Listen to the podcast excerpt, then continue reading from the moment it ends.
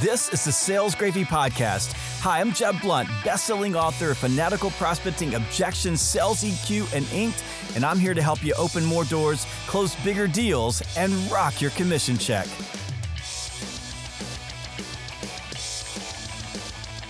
Welcome back to another episode of the Sales Gravy Podcast. On this episode, I'm with David Newman, who wrote a brand new book called Do It Selling. So I've got it right here. He's also the author of Do It Marketing. And this book is written for people who are consultants, who are solopreneurs, uh, who are building a business. But if you're a sales professional, really in any discipline, what we're going to talk about today directly impacts you. So you want to stick around and pay attention to this.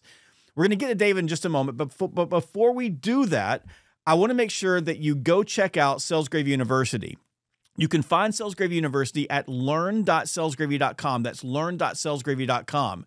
Right now, more than 70,000 salespeople from companies all over the world are leveraging Sales Gravy to upskill, to learn how to sell more, to make themselves better closers, better prospectors. And they're doing it five minutes, 10 minutes, 20 minutes at a time with our microbytes and our micro courses that make it super easy to learn. And if you got a sales team, you can get, get into our team hub where you can have your entire team learning together in a branded space. And if you work for a large company, you can grab our content and integrate it directly into your LMS or your sales enablement platform.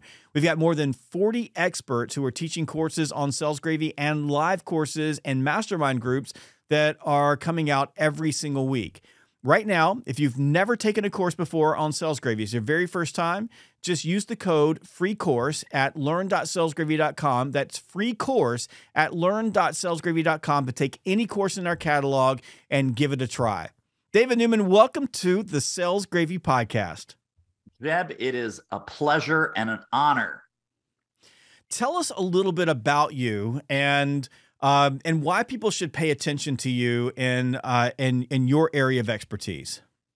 Sure. Well, I think my my first claim to fame, and I know many of your other guests have said this also. When I started out, I was a sales disaster, like total sales train wreck.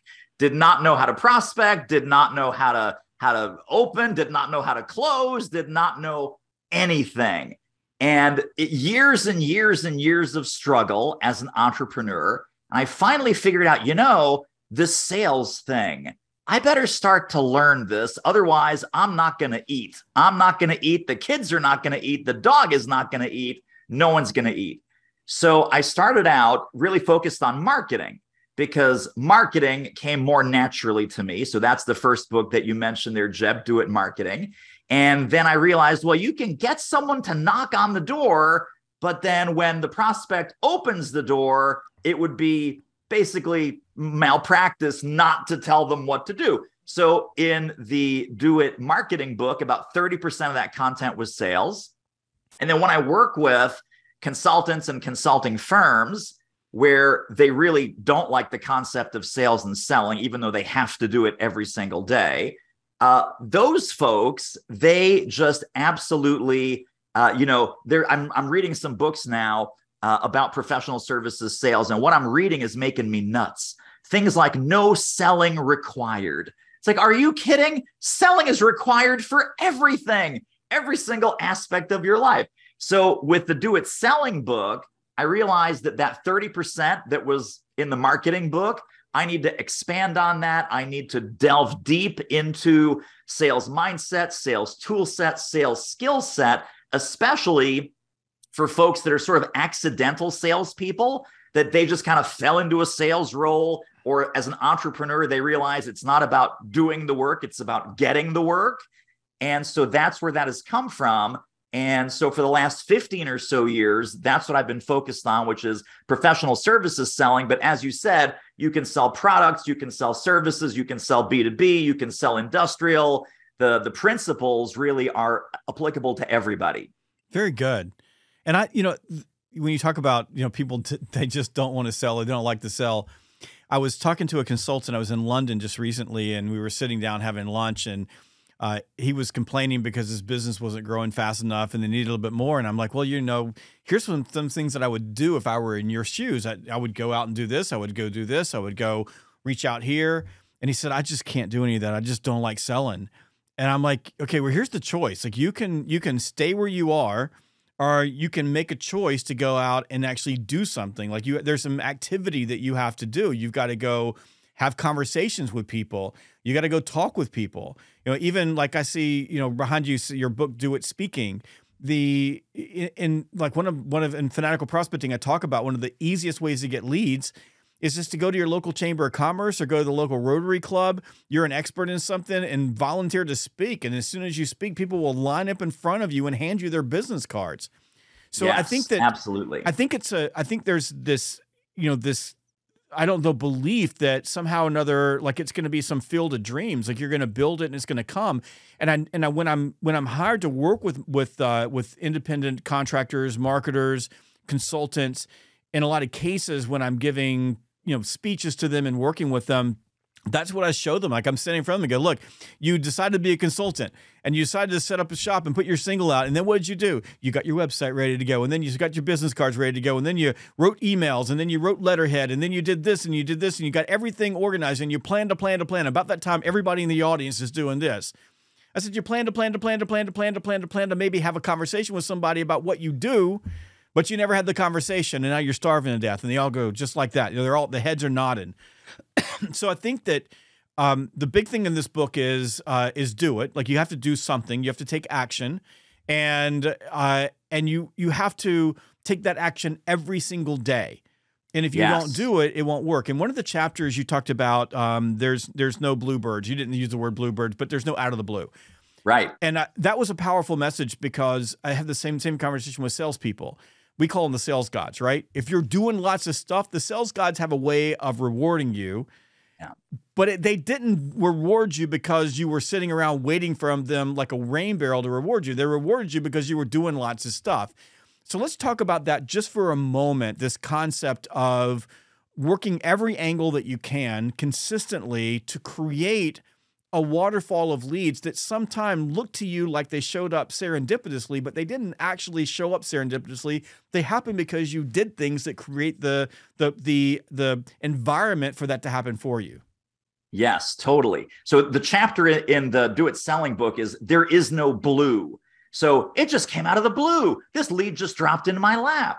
And then sometimes the corollary to that is people say, well, you know, I don't need to sell because all our business is 100% word of mouth. We're 100% referral. And they're so proud of that. And they're so happy about that. And I see someone where when I hear that, especially from a professional services seller, it's like, man, oh man, you are putting a limit on your business. You are putting a limit on your revenue. You are putting a limit on the success of your firm. So when people are just waiting around for stuff to come out of the blue, that is absolutely the wrong approach. That is reactive versus proactive. And you absolutely have to put fresh targets on your radar daily. Now, part of this plan, there's the client attraction phase, then there's the client conversation phase. One of the things I talk about, Jeb, in the book is having a three PR game plan. 3PR is an acronym for personalized professional public relations. Now, it's not public relations like press releases and media interviews. It is a three legged stool. Leg number one is speaking. And I put speaking in a much larger box. It's not necessarily speaking to groups in person. It could be speaking on a podcast like you and I are doing. It could be live streaming. It could be YouTube. It could be short video emails that you're sending out to groups of prospects. Uh, a speaking strategy is a one to many lead generator and it's a one to many sales platform. So, speaking is part one of your three PR strategy. Second, publishing. Publishing does not mean publishing a book. Like you have some amazing books. I have a couple good books. Uh, it's not that kind of publishing. It is publishing articles. It's publishing on LinkedIn. It's publishing blogs. It's publishing short white papers, cheat sheets, checklists, things that are relevant and valuable to your target market. So, writing is leg number two of the three legged stool. The third leg is social media. So, social media is be active where your prospects are active online, not just social media platforms necessarily, but blogs, portals, communities, groups, forums, where your target market is already engaging, they're already paying attention, they're already probably asking questions that your product or service is brilliant at solving. You're not there, you can't participate in those conversations. And so the 3PR strategy, speaking to raise your visibility, publishing to raise your credibility, and social media or online activity to raise your spreadability or share ability. You do those things, you will have more leads than you know what to do with. And the mantra in the Do It Selling book is we do need to put fresh targets on our radar every single day. And I would add to that talking with people. Yeah. Here's why. Because if we think about most consultants, not all consultants, I'm a little bit different. I've got a, you know, a large worldwide audience that we work with. But most of the consultants that I work with are active in their local communities. So you live in Knoxville, Tennessee, you're going to be working typically with businesses that are in Knoxville or in Nashville, but are close by to you. Especially if you're a business to business consultant. And if you work in a city like Atlanta, you're probably only going to be working with companies in Atlanta because there's, I don't know, 4 million people in Atlanta or some number like that. I'm sure I'll get fact checked on that, but there's a lot of them out there. So so there is getting out and having conversations with people. And one of the things, David, I've noticed, and I'm I'm seeing this everywhere, is that even though we're past the pandemic, and even though it feels like it never happened, there are a lot of people who are living in pandemic hangover so that they think that being on social media, they think that being on a live stream is actually having a conversation with another human being, and it is not. And and personally, what I'm finding is I'm getting on airplanes and getting them on cars, and I'm and get, I'm going on face to face sales calls, even though I don't have to go on one, I'm doing it anyway because it's giving me a competitive edge because I'm meeting human beings where they are. And human beings, despite the fact that we are we're still in that world where we're keeping people at arm's length, at least emotionally, they want to interact with other human beings. So go go to your your chamber of commerce events. Go to like I just went to a chamber of commerce event here in Augusta, Georgia that was awesome. I met some amazing people I normally wouldn't have gone, but I'm like, let's go talk to people. Let's go spend time with people. Go to your Rotary Club, go to your local, you know, festivals, go out, have conversations, meet people, shake hands. You can't be afraid of that because if you're creating familiarity with your voice and you're creating creating familiarity with your face and you're creating familiarity with your message, then when people see you, they'll go, "Hey, I saw you." People have the all the time, "Hey, Jeb, I saw a video you were on," and now I'm in a conversation, and that's where serendipity happens. Absolutely. And so the 3PR game plan is simply a lead generator. One of the principal tenets of the Do It Selling book is exactly what you're saying. Nothing good happens outside of a conversation. So, for the folks that are a little bit sales reluctant, early on in the book, I talk about if you don't like the word sales, you don't like the word selling, here's your new, new de- definition. Are you sending enough invitations to a conversation with enough of the right people, the conversation is about how you can help them. Now, sometimes that's not even a commercial relationship. Sometimes it's a helping call. Sometimes it's a networking call. Sometimes that will result in an introduction. Sometimes that will result in a referral. Sometimes that person may be the right person at the wrong time and they come back in three months or six months or a year or when they get a new job and they say, Jeb, now I can hire you. You've been so helpful. You've been so valuable. I've read your books. We've talked on multiple occasions. Now I want to, I want to bring you in to, to work with our team. So invitation to a conversation. When I say put fresh prospects on your radar daily, that's literally are you sending enough invitations to a conversation with a real live human being who you can help, not necessarily with the intent to sell, but the in- intent to open a conversation and see where that goes. Okay, that all sounds good. But who? Like who am I going to talk to? Who am I inviting? Who am I talking? Who who's who's who should I be selling to or having a conversation with if you're afraid of the word sales? Don't be afraid of the word sales. Let's let's let me let me set this up for you. Every salesperson everywhere, whether you are a consultant, solopreneur, or you work for a big company, you have the the the challenge of who do I target? And and and and layers of people that you're going to target because there's segments. There's people that are, are, opportunities that are really really high potential and there are ones that are medium potential low potential. That's a big issue. So you've got that number one thing. The second thing is is that you earlier on in your book you talk about this but we're living in a time of insane volatility and uncertainty. It is a roller coaster out there. And because of that, your target is moving all the time. So the your ideal qualified prospect or an IQP, that isn't static. So you've got a problem of finding the money in a world where everything is changing. And I'm curious about the frameworks that you use to help people with that that process of identifying where the money is. Yes, absolutely. Well, the first thing is making a big, strong, bold decision. So, one of the things about really targeting a niche or a target market is have you decided, have you made an internal decision to define the ponds and the pools that you want to play in? Because the huge mistake is trying to target everyone. Like everyone needs what I do. Everyone needs more sales training. Everyone needs better leadership. Everyone needs more XYZ. You're a financial advisor. Everyone needs to be smarter with their money. It's like, well, yes, but you and I cannot reach everyone. And everyone doesn't have a wallet. Everyone doesn't have a checkbook. Everyone doesn't have a credit card. Some people, individual human beings, and groups of individual human beings that you can do your best work with, where you've got the reach, you've got the relevance, you've got the right names to drop, you've got the right stories to tell. If you zero in on exactly the right people that you want to serve, where you've got some track record, some experience, some expertise, you have a high degree of confidence that you can help them. Number one, your life becomes so much easier because at that point, you know where to speak, you know where to network, you know where to build relationships. The big mistake I see, Jeb, is one day a sales professional is talking to an accountant. The next day, they're talking to an engineering company. The next day, they're talking to the National Association of Lunch Ladies.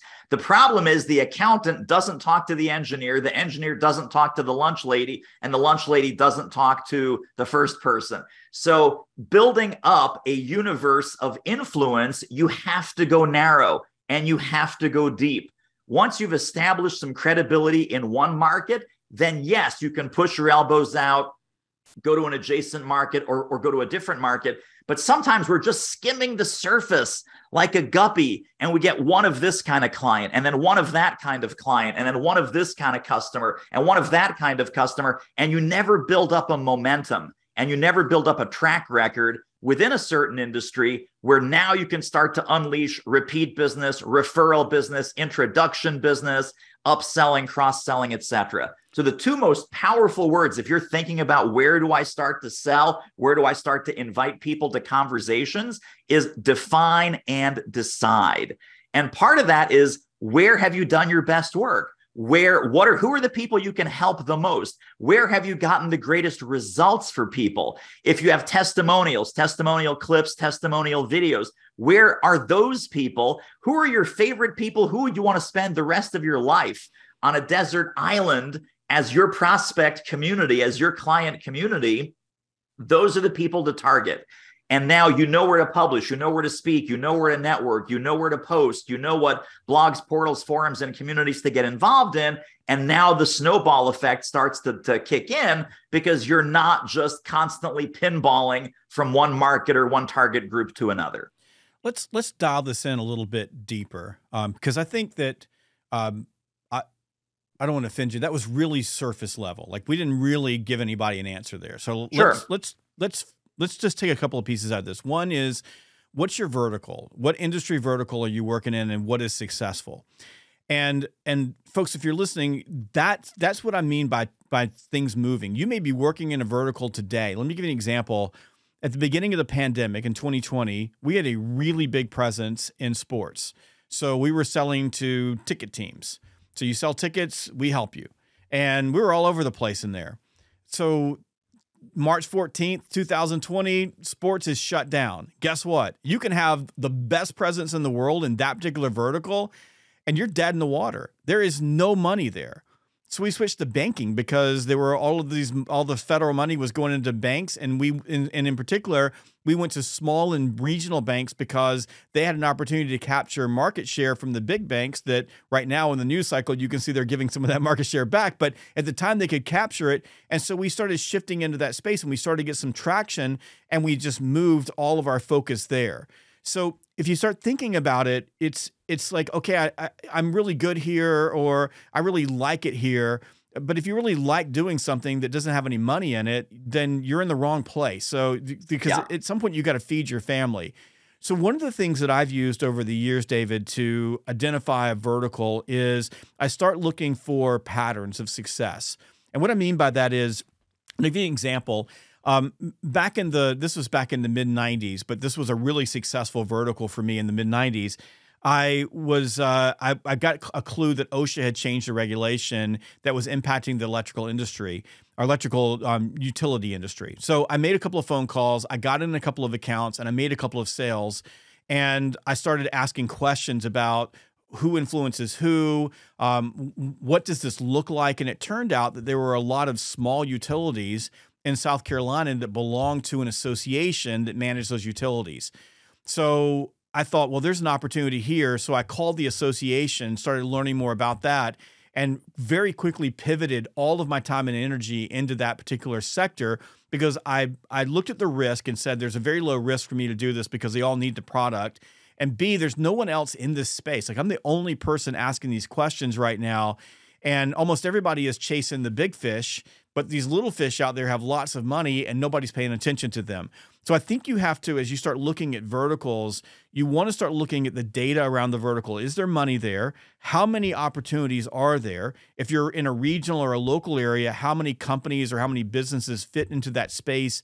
And is there long term viability in this industry for you? Are, and are there any threats to that industry specifically that if you get super like, you know, embedded in that industry, are there things that could mess you up? Then I ask, is this something I want to do? Like, do I really want to work with these folks?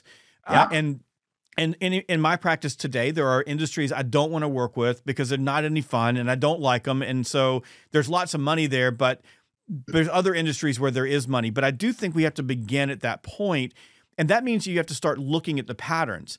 And to me, David, this is super important because if you're starting out, and a lot of people who are reading this book are people who they're starting. Like they don't have an established consulting business. They're they're trying to look for answers.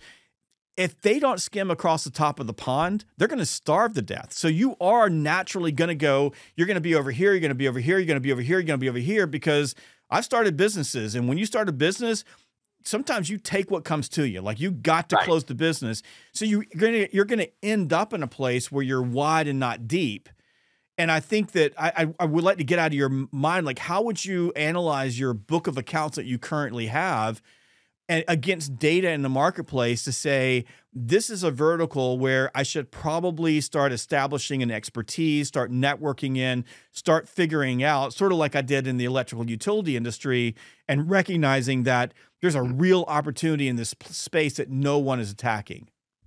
Yes, absolutely. So I think there's a couple things. Um, number one, it's not necessarily new people. It could be folks that are in a market that has dried up and they have a lot of expertise and experience, but now it's time to make that shift you were talking about. So the best way to talk about this, I think, might be a couple of examples. I worked with a consulting company. This was about four or five years ago. They said, here's our target market. We work with pharmaceutical companies that are global and have at least 10,000 employees. And I said, wow, that is super specific. I said, how did you come to that? Well, pharmaceutical has money because they generally always have money. Uh, 10,000 people mean there's a lot of people to train, there's a lot of people to coach. And global, she literally said this my husband and I, we love to travel. So we're going to Paris, we're going to Egypt, we're going to South Africa, we're going to Vancouver, we're going to wherever. I, she said, that's the business that I want to have. And so this was a multi seven figure business, and she had no problem penetrating that market global, pharmaceutical, 10,000 employees and up. Anything smaller than that wasn't even worth her time. She didn't enjoy them. It was too much bureaucracy, too much nonsense to get in. Budgets were too small, all of that kind of stuff. Different guy says, We work with cloud consulting companies. And I said, Well, that's interesting because I kind of knew that he had studied this and kind of figured out what was what. I said, How many prospects do you have? He says, David, there's 59,000 of them. And I said, Wow. And he goes, Not only are there 59,000, there's probably more than that. I only work with cloud consulting companies between 500K and 5 million in revenue. and one to 20 people. And that's my entire universe. There's 59,000 of them. I know where they go. I know where they meet. I know what they read. I know where they go for their conferences and associations and meetings. It's like shooting fish in a barrel. So you need to get that super specific. One of the stories that I talk about in the Do It Selling book, there was a, a detective show and they were on a stakeout. And at one point, at a critical point in this story, they lost the suspect didn't hear anything, didn't see anything. He disappeared off the radar. He went to have an important meeting with someone, and these two detectives totally lost the trail. They go back to the station house. Their captain says, You lost them? You don't know who he met? You don't know what he said? You don't know what he did? He said, Listen, I need you to follow this guy. I need you to watch his every move, every second of every day, what, what he does, where he goes, who he talks to, what he says. I need you to know how he likes his eggs. And that was the punchline. We need to know how our prospects like their eggs. And to your point, do they have the ability to pay? Are they eager to pay? Right. So it's not only, oh, they have budget, but they have budget for this, that this is an urgent, pervasive, expensive problem that they are willing to pay. They're able to pay. In fact, they're expecting to pay premium fees so that you want to come across their radar as a trusted advisor who is real who is reassuringly expensive please burn that into your memory cells burn that into your brain cells we all need to be selling into a market that the credibility and the viability of our products and services are perceived at a higher level when we are reassuringly expensive so absolutely the financial viability of the target market that you choose really, really important. Otherwise, you'll just waste months and years talking to people that might need you desperately, but cannot afford to pay your, your fees and your prices. Very good.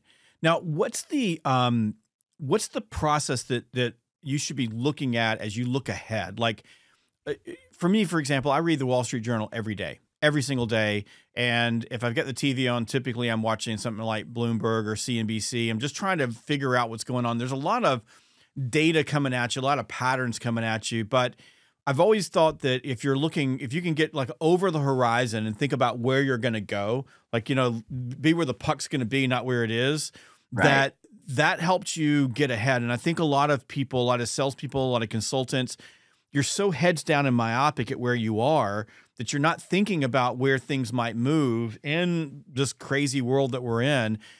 What's your advice for uh, for an individual for getting ahead of the curve and and and really thinking about how they might pivot? And if they're in that situation how do they you know how do they even begin that process?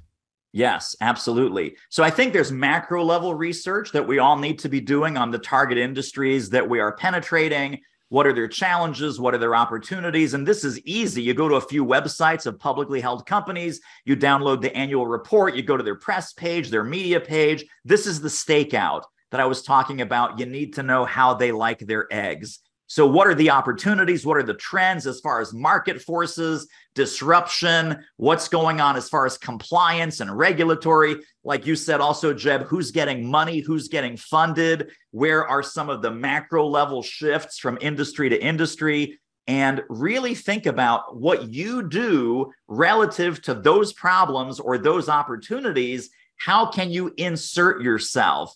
Into the where they're already spending money, where they're already paying attention. And this is really about deep dive research. Now, as we're recording this, of course, the world's going crazy with AI and Chat GPT, and we now have uh, nuclear level research capabilities that we've never had before. And people are still they're still cold calling, dumb calling, blind calling, whatever you want to call it. And that is, I think that's professional sales malpractice. So the, the kind of research that we need to be doing is focused on showing up on their doorstep, immediately relevant, immediately valuable, and immediately insightful. So, one of the things that I talk about in the Do It Selling book is every single prospect that you ever reach out to, initial outreach, no matter how, you know, good, bad, or otherwise, they're asking three questions. Why this? Why me? And why now? So, why am I getting this? Why are they sending this to me personally and particularly? And why right now at this moment in time? So, we all get these crazy pitches on email and LinkedIn, like random spam. Think about someone who has prepared. Think about someone who knows you, who knows how you like your eggs, knows what your current challenges are, probably, knows what some of your current opportunities are, probably, and customizes that approach that only you could possibly receive that that message. So for example, if I'm coming out with a new book and Jeb, you come out with like new books every 6 months. I don't know how you do it, but you're coming out with a new book. Someone someone says, "Hey Jeb, you're a New York Times best-selling author. You have these amazing string of bestsellers. You have a new book coming out in two months because I saw that on your blog. We actually run Amazon campaigns to help you hit New York Times, Wall Street Journal, USA Today, blah, blah, blah, blah, blah. Would that be worth a short chat? That is not a random email. They cannot copy and paste that email to anybody else. If you do your homework and you do your, your due diligence on Jeb and Jeb's world, you would likely take that meeting, would you not? No. I you would, would not, not, take, take, that that meeting, meeting, if No. someone really tell me why not. I do not respond to email prospecting. You have to call me. There's oh, only one way you're going to get through to me. Absolutely. Look at you. I get a thousand emails a day. They're all get trashed. So Something the only way you're going to customize, totally relevant, totally personal to you. nope. And most of the emails not totally customized or totally relevant to me. It's being written by robots and it's almost all fake. And people copy and paste exactly what you said over and over and over again. And uh, so I'm I'm absolutely the email prospecting is dead eh, for right now because we've Okay, about overused it over the last few years. I'm, I'm Here's guessing what the same with LinkedIn. yeah, here's what's alive. Alive is having a conversation with people. Yeah. LinkedIn for me, I, like I get, you know, I'm getting a thousand LinkedIn messages a day. Most of this, most of it's being driven by roadblock. blo- I don't even answer it. People go, Yeah. "Hey, I sent you a LinkedIn message." And I'm like, "Yeah, call me." So my phone number is on my LinkedIn profile. Call me. So if you think about if you think about it, it's the the for me personally, right? I'm not I'm not going to respond to your email because you didn't actually try. You just sent an email. What I'll respond to is if you call me. And when salespeople call me, they get appointments because they cared enough to pick up the phone. They cared enough to have a conversation.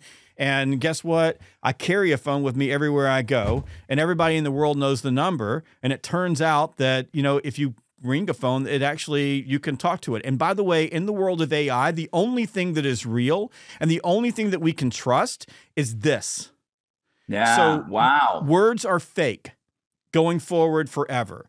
Let's go back to the question that I asked because I want to get this out of you. So Sure. I'm in a I'm in a vertical and I'm trying to um, to focus on my ideal qualified prospect. Mhm. And the world is changing around me. How do I get over the hump? Like how do I know that I need to to pivot? What should I be doing in my business as a salesperson to plan for the future? How do I look at those patterns, pull them apart so that I'm able to shift into another vertical or into another space effortlessly like from from your standpoint what are those what are those frameworks and touch points because we're talking about you know messaging on an email but that doesn't necessarily help me with where's my target market Sure. Well, I think I think the first part of my answer before I got off onto this crazy rant is is really about that research. So industry level research, company level research, executive level research, and then, you know, either pick up the phone or clearly we're not going to email you, but somehow reach well i'm out talking about more macro and david. I'm not talking about picking up the phone. I'm talking about business planning. Like we're talking about when we talk about iqp and targets this is a business planning ex, you know exercise. Mhm. when you say i'm only going to target pharmaceutical companies that are global in nature that have 10,000 employees you didn't just pick that out of the air. Like you had to sit down and build that plan to think through it. Now what we Sure. we're talking about earlier is like if you're running a, a new business or you're starting off or maybe you've like your business has hit a plateau there's a Mhm. couple of different motions there. If you're if you're a bit a new person and you're you're wide not deep what you have to start looking is what are the patterns in your wide that hey there's something else here. You got to be aware of that. If you hit a plateau you probably are starting to evaluate is the vertical i am really helping me? But now i got to think about okay, the world's going to change and it's going to change every day. Like sometimes you can't see a pandemic coming, right? But in right. the middle of a pandemic, you can see where's the money going. Now, I use tools like Wall Street Journal or Bloomberg. Um, you know, LinkedIn is one of those places, although those signals can be a little bit corrupted. I'm just curious about like how should I be looking ahead? Should I be taking time quarterly and planning? Should I be should I be how, how do I lift myself out of the minutia and noise of I got to fill up the pipeline today to think about where the puck's going to be? Well, I think you have to dedicate, you do have to dedicate some time to the strategic direction of where you want your business or your book of business to go. So, you know, uh, nine months ago, banking was an awesome, viable, fantastic place to be. Today, Silicon Valley Bank, the whole meltdowns, the bailouts, all this craziness. I mean, literally, it imploded within 24 hours. And like you said, hey, if I have all my eggs in that basket, I'm no longer going to go into banking. I'm going to figure out where else based on research, based on conversations, based on going back to past clients, figuring out where is the puck going and where do I have some transferable skills where they do have the ability to pay, they're eager to pay, and they have the problems, the same kind of problems, headaches, heartaches, challenges, and gaps that your product or your service is brilliant at solving. That cycle of relook, move, shift, and set up camp somewhere new, that is getting shorter and shorter and shorter. You know, used to be, hey, I pick a target market, I'm, I'm going to work here for five years. Then it's, hey, I'm going to pick a target market, I'm, I'm good here for two years. Now it's probably three to six months. And not to say that you have to change every three to six months, you have to have a good hard look every three to six months to see what are the market forces, what are the technology forces, what are the regulatory and compliance forces. That's what you're looking at the Wall Street Journal. That's what you're looking at on LinkedIn. That's what you're looking at in the industry and trade publications that you're focused on for that industry. And you got to be the bird and the canary that when you start to smell something funky, plan B needs to hit before plan A implodes. Okay, good. That's what I wanted to get. So some of this is intuition, right? You smell something funky. Like for example, if you were a customer experience or a customer retention consultant, right now, small and regional banks are a great place to be because there are customers who are taking money out of those banks and moving them other places. You know, my banker just had a conniption because we just took a whole bunch of money out of the bank and we moved it to someplace else. But but but he's but the way he responded to it was very poor. Like it it didn't help his case, right? So but if you're but if you're a person who like works in in, in that space and you know you help banks like you know mitigate risk, that that just that canary just flew out of the cave. It's done right out of the mine. So it it is that that process of intuition, and that's that's really what I wanted to get to. When you start yeah. looking at IQPs, there's no perfect world, and and and there's never going to be a perfect world. So in a lot of cases, what people will tell you is, you know, this is my ideal qualified prospect. And I think for salespeople in the real world, right, you're gonna sometimes get something that's a unicorn, but almost never. Most of the time, what you're working on is gonna have some hair on it in some ways. So it really is about gauging the probability that this is the right vertical, the right prospect, the right client for you over time and then always looking ahead. Like you you nailed this when you said the the the cycle's getting shorter and shorter and shorter. And in a in a world that's moving as fast as we're moving, if you don't have awareness, you're going to get your clock cleaned. So you've got to constantly be looking and saying, okay, where do I need to go? Where do I need to go? Where do I need to go? And that may be adjacent in your in your space. So um, and that really brings me to the next subject in some cases, and I've made a living like hitting singles, like I are fishing for small fish in the small pond. And you pick a single out, pick a single out, pick a single out. And I even know like when I when I first started my company back in 2007, I was single, single, single, single, single, single, single bunt, right? And you know, and that was picking up these little fish. And then one day I closed a multinational Fortune 100 company and everything in my life changed I didn't quit hitting singles, but suddenly, like I'm in a different place. Not only did I have the logo on the wall, and I could say to other companies, I take care of them. So that gave me credibility. Right. But the amount of money that was coming into my organization from a volume standpoint, not as profitable as the as the small fish, but the amount was coming in was a game changer. If yes. you if you talk to salespeople who are trying to level up to large deals, and especially consultants like in your practice you like you, you want to level up to small deals that can be like it can almost look like an obstacle that you can't overcome. How do I get into a big company? And you write about this in your book. In fact, you put big fish and small fish right together. Right. And, yeah. and what I really like about that is that you didn't treat one as better than the other. You just treated them both. And yeah. I think that's I think that's important because I'm a big fan of single, single, double, double, triple, home run. Like hit them all. Yeah. Um, talk to me about how a consultant salespeople can level up and start getting into these larger deals. And uh, let's talk about mindset, skill set, and toolkit in order to to make that shift. Sure. So I think the mindset, the big mindset problem is probably imposter syndrome right? It's like, who am I? I'm just this little salesperson, this little independent consultant, this little entrepreneur. Oh my gosh, I'm selling into Google, I'm selling into ExxonMobil, I'm selling into Amazon, I'm selling into Bank of America. Uh, understand that big companies have big problems, and the mantra is solve bigger problems, get bigger checks.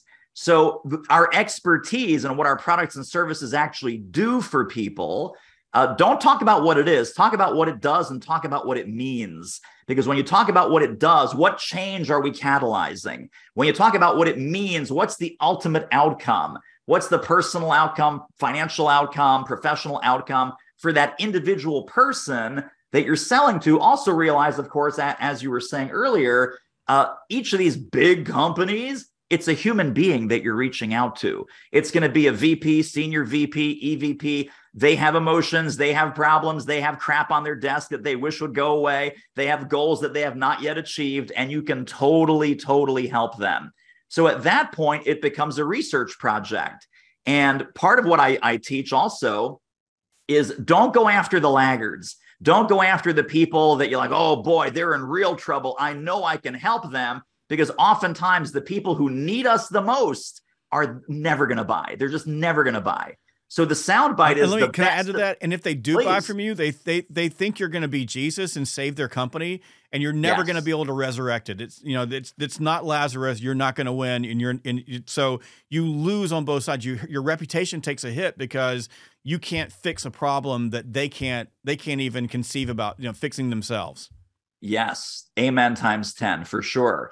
So looking at looking at what those individual people, what do they have to gain if we fix it? What do they have to lose if they don't fix it? And you can get this intelligence because the best of the best are the ones who invest. So start out not looking at the laggards, look at the best companies and the best companies across a whole bunch of different dimensions. So, best places to work in America, best places for leadership, best places for sales, best employers for diversity, equity, inclusion, best places to work for millennials, best places for working moms, best places in Seattle and Philadelphia and Orlando and you know Europe and whatever. So, looking at the lens of who are the high performing companies, where do I have an angle or an opportunity to get in? And part of what I have in the book is actually an angles and opportunities profile document.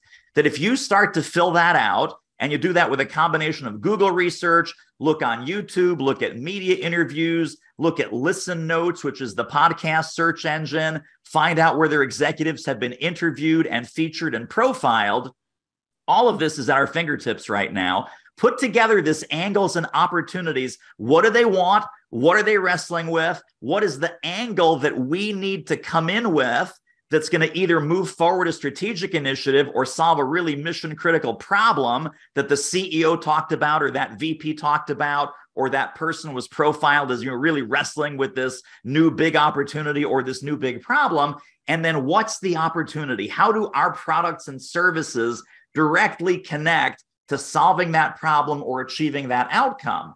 Once you complete this angles and opportunities document, everything becomes clear. Instead of staring at a blank email screen, which I'm not, I'm never going to email Jeb again. We're just going to talk on the phone from now on. But whether it's phone, email, whatever, carrier pigeon, God forbid you write a handwritten note. Imagine if a handwritten note arrived on that executive's desk quoting what they're up against, what they're working on, why it's important, and how you might be able to help them. And then it's simply an invitation to a conversation. By the way, my invitation to a conversation is four words worth a short chat. question mark. I end every email, I end every letter, every handwritten note, even every every voicemail. All right, let me, know, I got to stop you for is that. Is that worth a short chat? Take a breath. First of all, let's stop for a second. Um, listen notes. Y'all pay attention to that. David just dropped a big one. He's moving so fast. He's he's like he's dropping these bombs. Listen notes is a place where you can search podcasts for the audience that you're looking to target learn yeah. things about them because people tend to express problems they're having, issues, opportunities. And it's a like a killer way to do amazing research. So write that down. Second thing is handwritten notes. Uh, especially when you're trying to get into a large company and you're trying to get into to see an executive. So I I, I don't want to I don't want to leave this because it's super important. Yeah. Um, you're you're it's unlikely that you're going to get a CEO or a top level executive to pay attention to you with an email. How do I know that? That's who I hang out with all the time. Those are that's I advise CEOs and top level executives. And you know what they complain about? Email. All the crap that salespeople send them, and to a person, they say, I don't even look at it anymore. You're wasting your time and effort. But the one inbox that is empty is the mailbox. And crazy as it sounds, David, I got a handwritten note the other day ago from a salesperson who wanted to talk to me. Trisha at my front desk got it and she called me. My phone rang. Now we're we're talking about we're only about 20 yards from my front desk, okay? But she called me. And I'm sitting in the studio and I answer the phone and she goes, "Jeb, um there's a handwritten note up here. Um it's for you. Uh, what do you want me to do with it?" Just like that, like all of a sudden the world stopped because there's a handwritten note. And uh I said, Well, uh, bring it to me. So she got up and brought, brings it back here, and I open it up, and it's a note from this sales rep, and it's a really nice note. And at the end, he says, Would it be worth a chat? And his phone number was there. And you know what I did? I picked up the phone and I called him right there on the spot. And I did it for a couple of reasons. Emotionally, it made me feel important that he'd taken the time. I also feel like I kind of owed him something because this kid actually worked at this. And I call him a kid because he was young, but like he actually did this and it was unique. And he's the only person in the last five years that sent me a prospecting email and a handwritten note. And I responded. And I do the same thing, but I put them in a FedEx package. I'll send a hand, I'll put a written note, put their name on it, and I'll FedEx it to them. It cost me 20 bucks, but I always get a response. And the FedEx envelope's always going to get to the executive. But but that those are like what you just described. I mean, the way that you were walking through that, like you've got to identify the best companies. Don't go over here. And you've got to identify the you know the top level people, and you've got to find a unique way to connect with them. And by the way, it's got to be personal. It's got to work. It can't be the same old crap that they've heard a million times. It's got to be unique to their problem. And gosh, listen notes. What a, I mean, I, I didn't even think about how powerful that could be until you said it. Holy crap. That's worth the, the price of admission to the podcast, folks. So let me ask another question on this, this, this issue. It's easier to call someone in middle management. They'll answer the phone. They'll go to lunch with you. Oh yeah. Okay, how it's it's not always a bad strategy, but how do consultants get into the middle management trap in large companies and never emerge? Well, people people like us, Jeb. We we want to be liked. We want, you know, we want to say, hey, can we? Yeah, no, we can. Let's go to lunch. Let's go to breakfast. Absolutely. They have plenty of time. And I mean, you know, ask any seasoned salesperson. I'm sure you've got some tremendous war, war stories here. We've bought a lot of lunch, breakfast, dinner, coffee, and drinks for completely unqualified, non economic buyers. So if, if it's like a little bit too easy, there's probably a catch, meaning that person has the authority to say no, but they do not have the authority to say yes. So because we like being comfortable, because we like feeling that, oh, hey, look, I got a meeting. It's not a meeting if they don't have economic buying power. So I think part of the, what we have to do as, as professional sellers is stop worrying about being liked, stop worrying about sounding smart and connect with people for a real conversation, question based conversation, not a pitch, not a one way data dump, not a fire hose, but literally sit down with economic buyers, ask them penetrating, relevant, highly valuable questions. So, one of the things that I truly believe is low level people, they want their questions answered. High level people, they want their answers questioned. So if you can bring new insight, if you can ask penetrating questions, you can start to reframe the conversation about those problems or about those outcomes that they want. They will listen to you because high level people like to be challenged.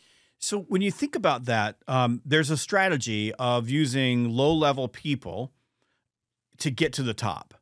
And let me let me break this down for you. So one of the problems that we face when we go in with a low level person is that they're happy to have lunch, they're happy to talk to you, they're happy to to demonstrate that they're the decision maker, but they're probably not. So number one is that if you go into those conversations, you have to go in with your eyes wide open. Like you have to go in and understand where you sit. The thing about C level people is they like insight. And insight's great because they they want they want they like getting information that they don't already have. Otherwise, there's no value to spend time with you, and they don't have a lot of time. What I've found over the years is that there's been an entire apparatus around insight selling. Challenger was one of them, and the entire apparatus, especially in marketing, was to give give people arm them with information so they could take it into executives and then feed that information to the executives and for the most part, not been a really good winning strategy because most of the information that they're giving the executives is easily discoverable and not really something of value. And the executives feel like they're being just, they're being, again, they're just being pitched information to. But when I work with, with consultants and, and especially in IT groups, what I try to help them with is understanding that the C level group often does not have awareness or visibility of what's happening in the bowels of their organization that may be impacting them.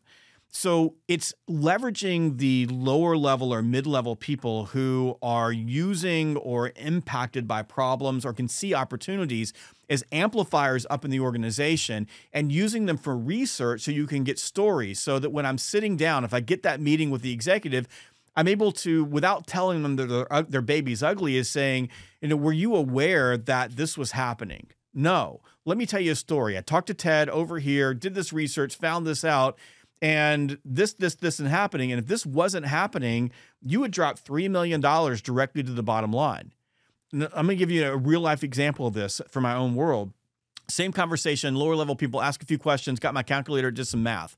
Turned out that if they could take three days off of their receivables, three days, right? That was it. Um, three days, that they would put $6 million directly to the bottom line. And what my pitch was we should teach the people who are collecting money from your customers how to sell them on paying you earlier. And we implemented that. But it was that pitch that got the CEO to go, okay, tell me more. But ha- but had I not had that, if I just gone in and said, "How can I help you?"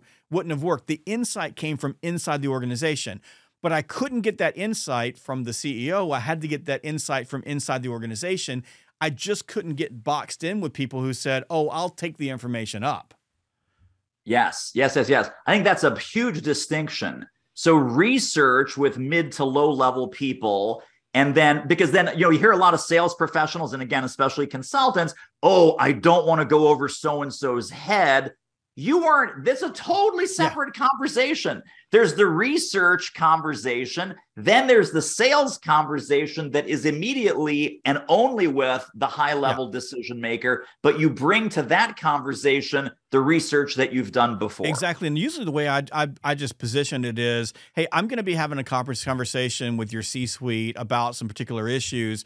Before I go, I was wondering if you spend some time with me because I want to make sure that I'm advocating for the people in the organization that are impacted by the problems that I fix. Nice. Can we talk? And they're like, yeah. And it turns out, by the way, that if you sit down with someone that's inside the organization that maybe not have a say, like they don't have a decision making, but they're impacted, or even they can talk to people and you just spend some time listening to them, they really like you. And then they become yeah. an advocate. Sometimes they become a coach. But in a lot of cases, they'll start calling upwards and saying, you know, I was talking to David and he was asking some questions about this stuff. And you know what? He's right. We need to do something about this. We just, we've been sitting on this. You know, I don't know if he's called you yet, but if he does, you should talk to him. So you actually begin building a network in the organization through those interviews, which, by the way, brings me to the star of this show, David. Um, my favorite part of your entire book because uh, I think it's one of the most powerful tips that you gave in terms of connecting with people.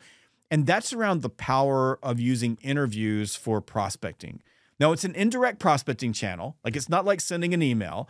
And I'm I'm serious, folks. Don't send me any more emails. You want to talk to me? Call me. Like my phone number is published. Okay, you can find it. If you did a research and just rent Jeb Blount's cell phone number, I guarantee you could find it. And the I, I don't care where I am, the phone's it's if it has it rung once, no, it's everywhere. I stood in front of three thousand salespeople on Saturday and told every one of them my phone number from the stage, wrote it on a slide. The phone never rang, didn't even get a text message. What is wrong with people? Talk with people. But let's let's talk about interviewing. So you talked about how you can use interviewing for prospecting. Yes. Now, pay attention to this, folks. I've talked about this before in different forums. This is gold. Like, this is a game changer, especially when you want to meet people in the C suite. Yes. So, interviews as a marketing strategy is about take off your salesperson hat, put on your investigative journalist hat, and you're going in purely to gather intelligence gather intelligence, build relationship, build connection with a high level C suite. If you sell to the C suite, people that you could never, never get in with otherwise. They're behind multiple layers of bulletproof glass. Uh, their emails are screened, their phone calls are screened. Uh, you are not getting them. You are not getting to them any other way. So the premise of this is that your the title of the interview series needs to have an embedded compliment. So they want to feel good about being invited to this interview. So for example, if you were a corporate innovation consultant, it's how smart leaders at top companies profit from breakthrough innovations. If you notice, there's three embedded complements in there. Smart leaders, ooh, I'm a smart leader. Top company. Oh, yes, we have a top company. Profit from breakthrough innovations. We have breakthrough innovations all the time. Of course, I'd love to be featured in that article.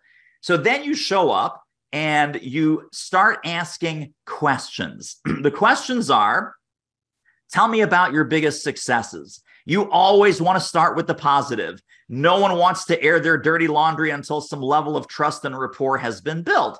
So, what are some big successes? What what what have been two or three nuggets that only you know and not a lot of people know? What's been the best advice that you've ever gotten on this topic? If someone were starting down this path, what would you advise them? Then you segue smoothly into I'm curious, what does your next level of success look like? What what what are you working on right now that's a little bit of a thorny problem or a little bit of an obstacle to what you want to do next. And then this is literally five, six questions. That's all you need. You're asking for 15 or 20 minutes on their calendar. If it's 20 minutes, let's say we're at the 18 and a half minute mark, and they've been talking 90% of the time, asking questions, sharing their successes, sharing their pet peeves. At 18 and a half minutes, you say, Well, Jeb, I'm sensitive to our time. Uh, I know that we have about 90 seconds left. I'm okay to continue. What would you like to do? If you've done everything and you've let them talk, like, oh, I'm free to the top of the hour. So I always book an hour. I ask for 20 minutes or 15 minutes. I always book an hour, and almost always they want to continue. Why? Because we're talking about their favorite person, them. So then the interview is done. The magic of the interview is not doing the interview. That's where it starts. It's not even publishing or posting the interview. It's all the follow up touch points after the interview has happened, where again, handwritten note. So you send an email, thank you. You also send a thank you card in the mail hand addressed with a real stamp. That lands on their desk two days later. Then they get an email that says, Hey, I finished up the article. Have a look at it. I think it turned out great. Any changes, any quotes you want to change, just let me know. They're looking at that like, Oh my God, this is great. Maybe you publish this on your blog the following week. You email them. The subject line is your name in lights or blogged about you this morning everyone's going to open that email. Then I have another idea for you. Here's a resource, here's a link, here's a checklist. Not all of this stuff has to come from you and your company. So this could be from a media source that they read, recognize, and respect. Fast Company, Fortune, Inc., Business Week, whatever. Uh, you're always showing up like a happy squeaky wheel every seven to 10 days. Hey, this just came across my inbox. It made me think of you and the challenges that you mentioned with retention or with whatever the problem was that they said. By touch point six or seven, you have earned the right to have the following pivotal conversation. Hey, Jeb, we've been talking a lot about your challenges with problem A, problem B, and problem C. I think there may be some ways I can be more formally helpful to you. Would that be worth a short chat? So now think about this. You've established yourself as an expert, as an authority, literally an author who is publishing this interview series. Uh, you have been radically helpful and radically generous for the past three or four weeks, every seven to 10 days, some, sending something valuable and relevant that they can use or they can share with their team if they've talked about real problems and your product or service solves those real problems, when you say, hey, we've been talking a lot about these problems, I think there may be some ways I can be more formally helpful to you. Would that be worth a short chat? Many times the answer will be yes. Oftentimes they will approach you even before week four or five and say, Hey, Jeb, you know, we've been wrestling with this for a while now. I don't think it's going to solve itself. It seems that you do this kind of work. I, I went to your website. I saw you have this amazing collection of books and programs. Can we talk about how? So they will come to you about 20% of the time, even before you invite them to a conversation.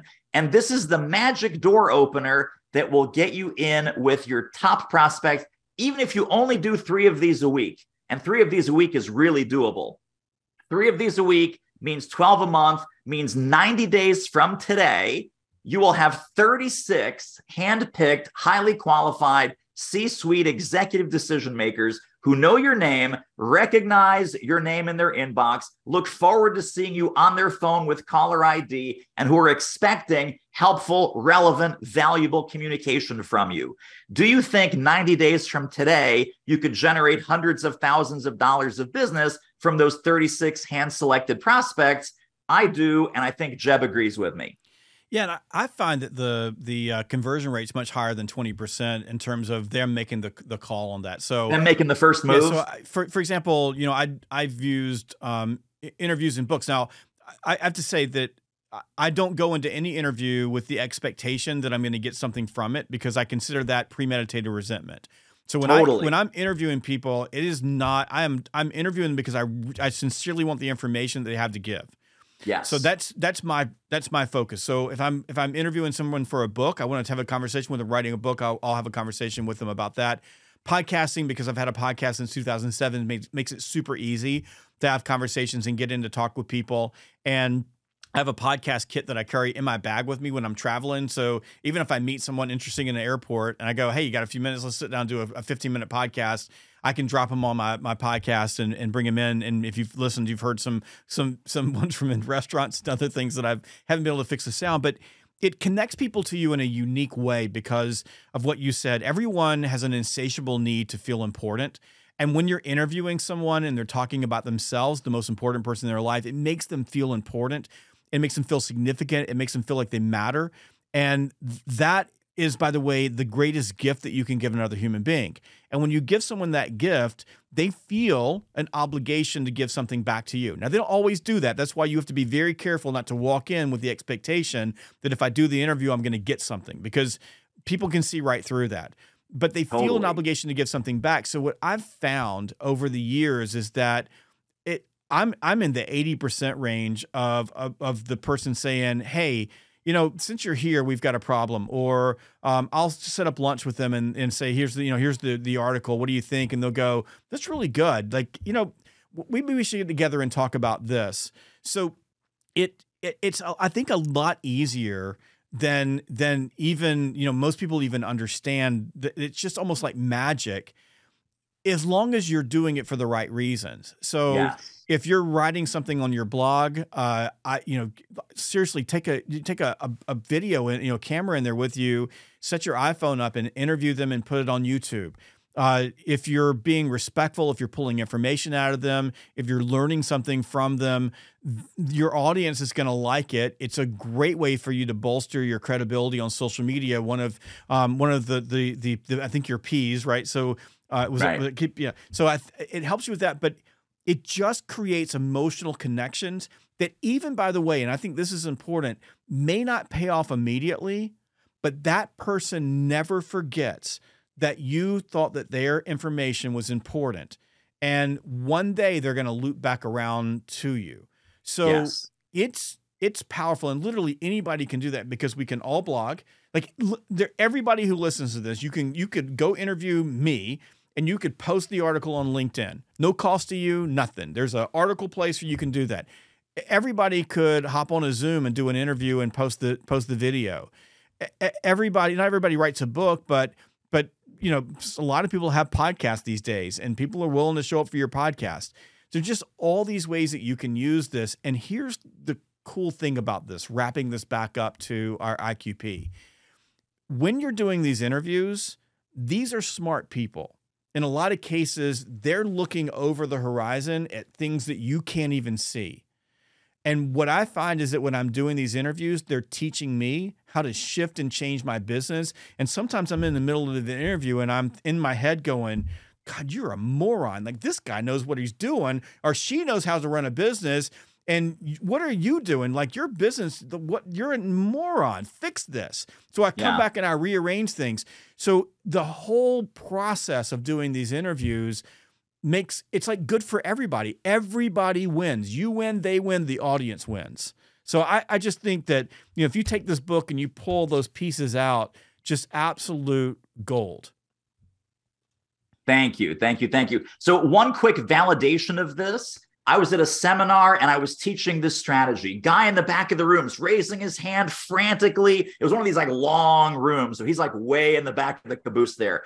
And I'm like, sir, go ahead. What do you got in the back of the room? He stands up. He says, David, I was a I was a corporate communications director for a Fortune 500 company for the last 22 years. I'm now an independent consultant doing PR and media consulting. But when I was on the inside, this kind of article and this kind of request, if it ever came across our desk, this is what we were paid to do. And we would walk you into the C suite. We would make sure the CEO has time on the calendar because we wanted his name and the company name in print. So, David, I just want to let you know this strategy absolutely works and it's what our C-suite executives are looking for every single day. Yep. And that was just huge validation that this is absolutely effective. It's so powerful. It's just it just works. All right. So, do it selling. You can already see that I've got my little sticky notes in here because I've been reading this wonderful book. Do It Selling by David Newman. David, tell people how they can find you. Sure. So the book is available wherever fine books are sold, including Amazon. There's some companion downloads, tools, and training at doitselling.com. And we also have some free training not related to the book uh, at doitmarketing.com slash webinar. But all the goodies related to the book are at doitselling.com. Doitselling.com. Folks, do yourself a favor. Go pick this book up. It's a super easy read. It's one of my, my favorite ways to read a book. Really short chapters, easy to consume. And there's uh, 77 instant action and ideas to land bigger clients, bigger deals, and higher fees. You can see I'm old now. I gotta hold the book out to see that, but it's a, just a super easy book, and it's uh, it's really well put together. There's there's even color pictures in there. So for all of you folks that need a color picture, having a hard time reading a book, uh, David, uh, thank you so much for joining me today on the Sales Gravy Podcast. And folks. If you want to upskill, if you want to learn how to sell, if you want to close more business, fill up your pipeline, go to Sales University. We have courses from over 40 top experts. And my master trainers are teaching live courses every single day that you can join with your peers and join mastermind groups. These things are incredible. Like people are creating these amazing relationships, both on and offline, and they're solving problems together through our facilitated mastermind groups. Right now, you can pick any course you want on Sales Gravy University for absolutely free if you've never taken a course before. Go to learn.salesgravy.com. That's learn.salesgravy.com. Use the code free course, and we'll see you next time on the Sales Gravy Podcast.